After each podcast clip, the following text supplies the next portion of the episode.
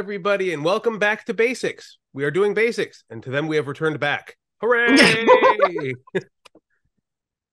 For those of you who don't know, this is our ongoing, eternal, and interminable Bible study series where we are working through the Bible one passage or half passage as necessary at a time, trying to figure out what the hell is going on with all this crazy stuff in the Bible. Um, I am, of course, Pastor Don, as you can tell by my fancy shirt and collar, uh, which I am wearing because reasons. Um, I don't normally, I don't like wear it every day, but I just happen to have called to wear it today while we're recording, so that's happening.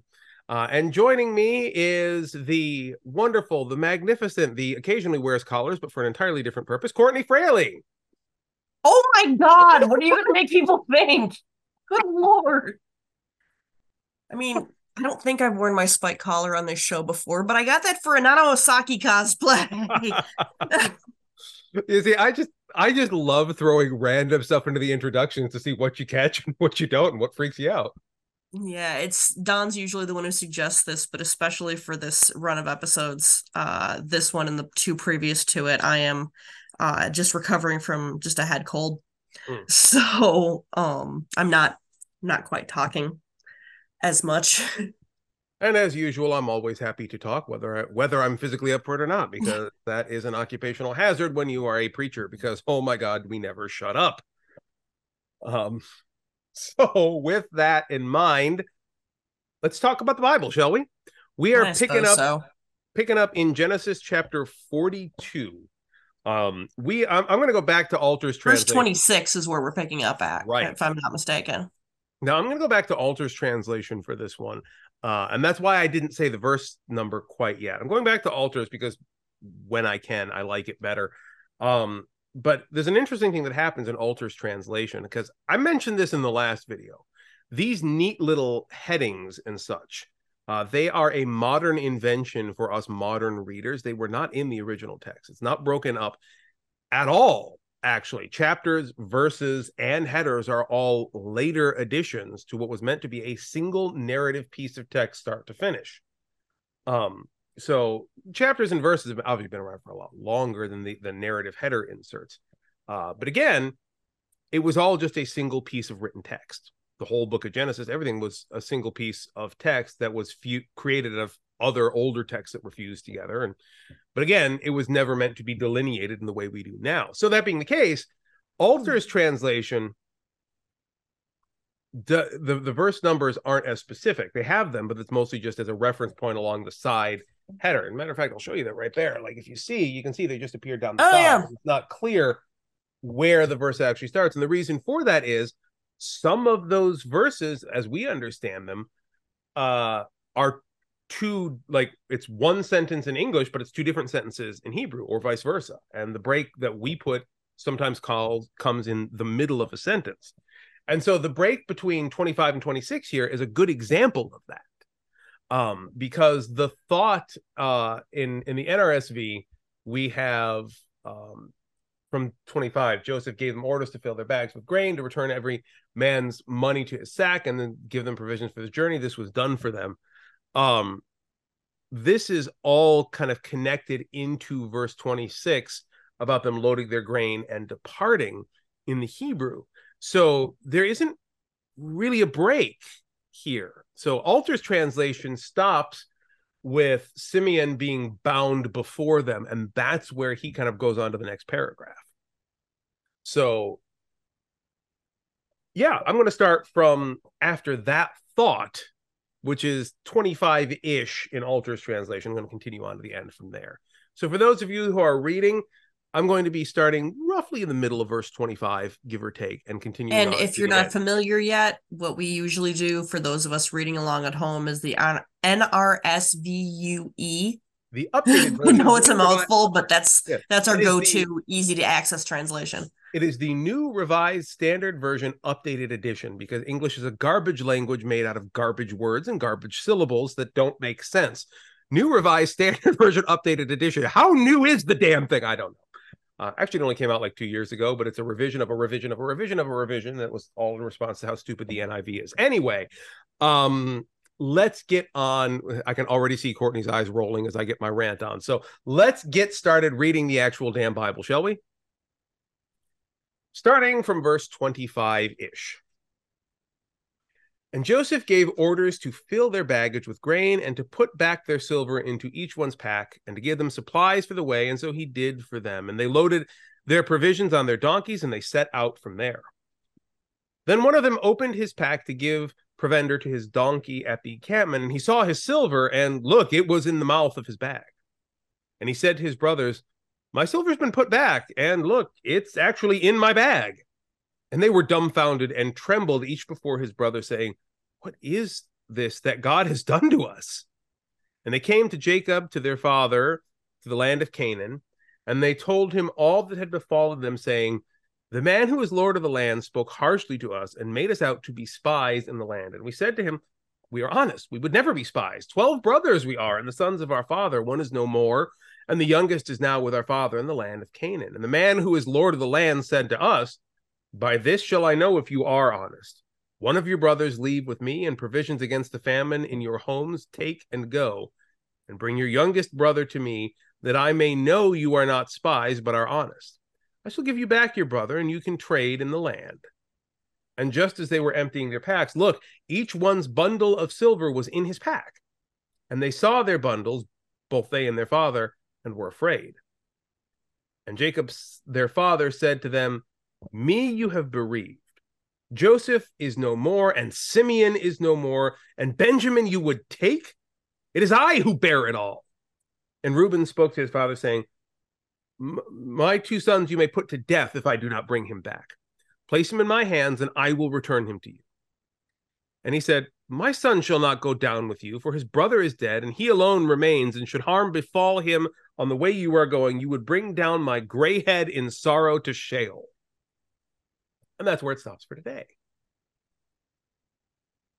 So basically, I don't feel like we have much to work on. There's not as much here, but it's basically all the kids come back and say, "Look, this is what the guy and the man said, and we left Simeon there, so maybe send Benjamin back with him." And just... I love that they see their money and they don't they don't even try and think of like a mundane reason for the, for being there. Mm-hmm. Like why did they don't even think why did they give us our money back? They're just like oh no. God orchestrated this to punish us more. We paid and now we have our money back. What's happening? But we have our money back and the grain so it looks like we stole shit.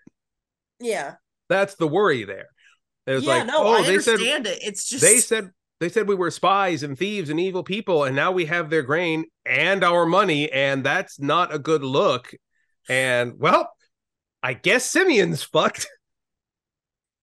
Yeah. And so they go back to Joseph, or I mean to Jacob, and tell everything that happened. And Jacob says, Well, you've got the grain and you've got the money. What the fuck, kids? Like, I gave you one task. I sent you to the store. One job. You had one job to do. I sent you to the store to get some goddamn bread, and you came back with 16 pounds of chocolate. You robbed the cash register, and you left your brother behind. What the hell? Like now we're not allowed to ever go back to that Walmart. right. That's pretty much it. This is the story of how Jacob and his sons got permabanned from the Walmart. That's pretty much it. End of story. This is such a traditional Bible study that we read here. Right? Yeah, if you turned in looking for a conservative, level-headed approach to the scripture, you might want to hit that next video button because it's all downhill from here. Only hopefully this is years in the future and you're hitting that next video button and staking you to the next one that we've made trying to make don't tell them the secret. I put this shit in a playlist. If they hit the next button, it's automatically going to the next video. Yeah. Well, I still think I mean I joke a lot, but I still think we're doing something good here. Anyway, I, I tend to think the same way, but yeah. So Joe's or Jacob's reaction here becomes at least a little bit more understandable once we have all the facts at hand. Like on first read, his re- his reaction seems to be, "Fuck Simeon, y'all are saying here he's dead to us." Right. Like that's well, the first getting him back, idiots. but when you also consider that, like Hebrew culture kind of viewed children as bookends in terms of value. Like the eldest was extremely valuable, the youngest was extremely valuable for totally different reasons, and the ones in the middle were just kind of there. So like, all right, well, you lost one of the middle ones. I got a bunch more of those, but like the eldest, the eldest and the youngest, all right, we're good. We're good. This sucks, but not as much as it could. Yeah, like it, it's bad, but like keep in mind we're dealing with effectively prehistory here. We're you know the children you started the journey of life with were not the same number of children you ended the journey of life with, usually by a significant number. So I'm not saying losing a child was in those days like nobody gave a shit. They definitely did. Like they were still human. These were still people. Uh, mm-hmm. Uh, but it wasn't seen as a rare tragedy in the way we see it today. Like, so when he's talking about, ah, god damn it, I lost another kid. Like, we joke about it, and Jacob was definitely pissed. But this is why it. he had a dozen, right? yeah, it's, it's why he had a dozen. It's it's why fa- large families were the order of being up until only like maybe like five six hundred years ago. Like disease and natural disaster then, and like... you know Christians would generally lead to people being killed a lot. And that usually meant kids. Like there's there's a big discussion when we talk about the the um the life expectancy in earlier days of prehistory how like the life expectancy now we know to be somewhere in the 80s depending on your culture or if you're in america somewhere in the 70s um i'm not kidding i think it was like 78 the last time i checked. Um but so there's that but as we go back in history that that life expectancy seems to go down. And we talk about like the middle ages or during the black plague the life expectancy was like in the 50s or the 60s and some crazy stuff like that. And we think wow people were dying early. But no it's an average. It just meant more babies and children were dying like if you lived to adulthood you were probably going to be relatively fine unless you were in a war or something yeah. um because you learned how to avoid all the shit that was going to kill you uh, People but, weren't actually dying on average at like 26. Right. And so the the average uh the the rate of longevity in those days was not so much affected by old people dying as it was by young people dying. So when we talk about the way Jacob understood his kids, he understood them in the context of a world where yeah, you'd lose anywhere between 10 and 50% of your children over the course of your life. Yeah. It was to to quote the Jem'Hadar, the order of things. You know I'm going to sneak one in. Deep cuts all the way. All right. So I think it I think it's interesting, by the way, yeah. that Reuben here again is trying to do the right thing in the stupidest possible way. Like that's kind of his theme. He tries to do good and he kind of falls flat on his face here. Um, he's, he's very relatable in that way. yeah. Um, I'm going to read this from Alter's commentary. Reuben, as usual, means well, but stumbles in the execution. To a father obsessed with the loss of sons, he offers the prospect of killing two grandsons. um, David Kimchi, who he's referencing here, catches this nicely in saying, Jacob says, "Stupid firstborn, are they your sons and not my sons?" This is the this is not the only moment in the story where we sense that Reuben's claim to preeminence among the brothers as firstborn is dubious, and he will be displaced by Judah, the fourthborn. Like Reuben is good is a good-natured dumbass, basically. So yes, very relatable. Yeah, very relatable in that sense, but like he I'll put this a different way.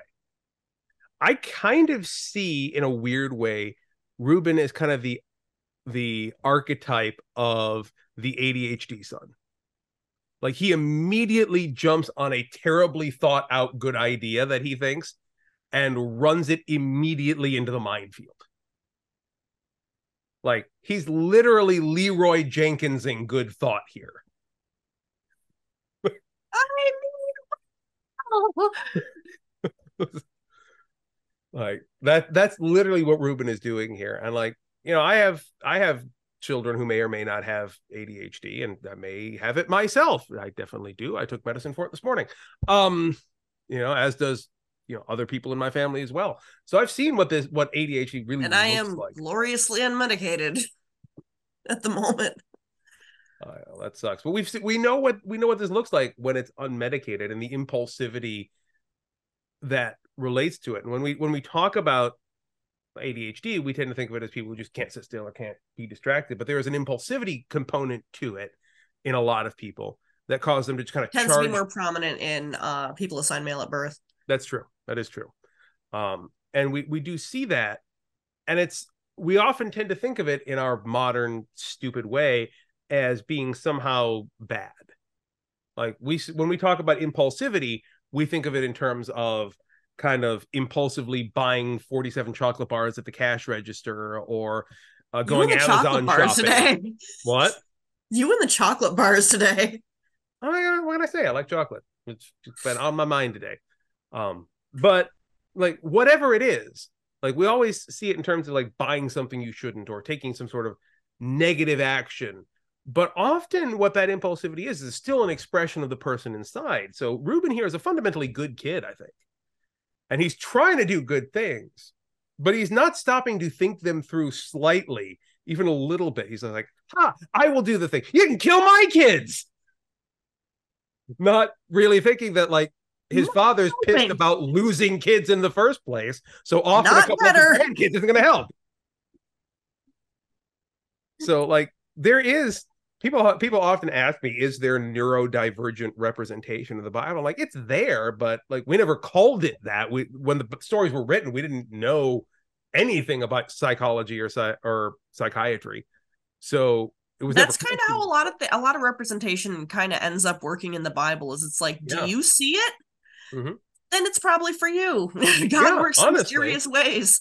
These people, like, you know, if if you're if you're reading a character and you're like, God, that's relatable. Mm-hmm. Might be because maybe it's it. supposed to be. like, and we have this same conversation when we talk about LGBTQIA representation in the Bible. Like, mm-hmm. we didn't have those terms two thousand years ago, so you have to you have to diagnose it yourself rather than look for them calling it out explicitly because they didn't know to do that. Yeah. But if you know what you're looking for, it's there. And so, yeah, we this was the tangent I did not expect to go on, but which I still think is important. Like neurodivergent representation of the Bible, Reuben being a well-meaning dumbass is pretty much it. I guess that's our start. Right. Crazy impulsivity. Um, anything else from this one that we want to we want to tear into? There's a little bit here. Do you um, have something else you want to talk about? Yeah, well, like we're we're really just setting the stage for chapter 43 at this point and if we have to go a little short on this one that's fine because chapter 43 is where the uh the brotherly chickens come home to roost and that is brotherly chickens. Yes. The the title of chapter 43 is the brothers come again bringing benjamin. So they're going to finally do it. Like their father's going to at some point be okay with that. So spoiler alert. Um that's spoiler alert for anybody who skipped Sunday school for fucking ever, but that is go they are eventually going to go back and they're going to bring Benjamin with because they have to. Um, and that's this is going to be, and I'll tell you right now, this is a longer passage, but it's one single thought. So we may wind up having to do our little pineapple game again, but we are going to work our way through it one way or the other. And this is where kind of everything comes together. And this is uh the primary resolution to the first part of this. There's there's more. It still goes on for a while, um, and the revelation isn't for another two chapters yet. So there's there's time, and it, we're working we're working on it. It's Joseph is a long ass story, y'all, and we're going to be fighting our way through this for a while. But this is like we did Abraham. How long were we in Abraham? We were there for uh, for a, a long time. Yeah. So we got Abraham, we got Joseph, and then we're gonna hit Moses as well. Like all of these major figures take a chunk of time. Um, and I actually don't know off the top of my head what comes after Joseph's revelation. The whole family comes to Egypt. We're good. You're rambling. yeah, we got, we got we got more for a while here. Like we're yeah, the, actually, this is I didn't think about it, but we are getting into the end of the Joseph story here, and this is what I thought, and I had to double check because I never remember how many chapters were in the damn book. This is the end of Genesis. Joseph's story leads us into Genesis chapter 50. And when we get to and the then we're into Exodus. Yeah. After Genesis chapter 50 is Exodus chapter 1. We'll have finally made it a few we couple will. of years in like a year and a half, close to two years, and we'll have finally finished the first book of the Bible. We're almost there, y'all. Well, gosh, now I feel accomplished. Yeah, right. right. I didn't realize we were so, so close. So is now the time that I should tell them? Tell them what? Tell them to like, share, and subscribe. Well, should we tell them to like, share, and subscribe? Uh, is that yeah? And comment doing? below. yeah. oh, below. yeah. You should definitely whatever you think. Yeah, please do those things. Uh, that way, maybe we can get through Exodus two at some point. Because we're almost there. I'm so geeked. We're nearly there. We yeah, no, I'm through... super stoked now. Thank you for yeah, pointing we got to get through all of this Joseph stuff first, though, and there's another ten chapters of that. So well, eight chapters. It's so, interesting stuff, though. It is. It is. And it goes by pretty quickly. So I, am hoping you're having as much fun as we're having. And if you are having as much fun as we're having, come join us on Discord because we're yes. we're we're like this about the whole damn Bible, not just Genesis. So if you want to find out what's going on, come join the conversation. We are doing. If, if you're watching the show and you're like, oh, you know, um, the, the mouthy chick's okay, but that pastor, he like he has a lot of interesting ideas about about shit in the Bible. Like, I'd like to ask him about about join the Discord. yeah. And if you're watching this and you're thinking, wow, that pastor is a bit of a pretentious asshole about the Bible and he swears constantly, and I want nothing to do with him. But that mouthy chick, now that's someone I want to be friends with. Join the Discord server. We're both there. Either way, it's good. Uh, and we hope we'll get to see you there. There's a bunch of other stuff going on. We got Bible studies every other week. We got worship on the first of the month, which I'm hoping as we get into the new year, we can get a little more worship going on too. By the way, this is a new thing we've been doing, and I have yet to mention it. We're also airing our partner church's Japanese worship service every other Sunday as well. So if you are either fluent in Japanese or really just want to figure out the hell's going on, give it a watch. Always good. And you are always welcome to join us. By the way, our monthly worship services, which are in English, for, for in case you were guessing, uh, those are interactive. So you join the worship service on YouTube, and I'm monitoring both the YouTube comments and the Discord server live during the service. And we have a conversational component during our sermons, and we have prayers that you can offer in those spaces that'll get brought up in the worship service. It's not just viewing content when it comes to our worship services. So please come join us for that. Um, and of course, do the thing that Courtney told you to do a minute ago to like, share, and subscribe because God Almighty, do we need views? Uh, I know it's weird to hear a pastor telling you that, but we live for the views because that's the only thing that keeps this whole weird internet ministry going. Uh, but most uh, importantly, uh, maybe a, a, less a less uh, depressive view of it might be, you know, we're we're doing this because we think it might help somebody. Yeah. Um, we're, we're doing the Lord's work here, but we still live in a capitalism based society where we need people to share shit so we can get visibility and all that. So, you know, that wonderful balance that we talk about a lot between ministry and capitalism. Uh, and by the way, if you're wondering my opinion on that, let me be very clear fuck capitalism. But we still got to live with it. So, um, until we can do exactly that, we'll deal. But in the meantime, I'm praying for y'all. I'm hoping y'all have a wonderful week, and we will see you on the next episode of Back to Basics. Bye, y'all. Bye. Peace.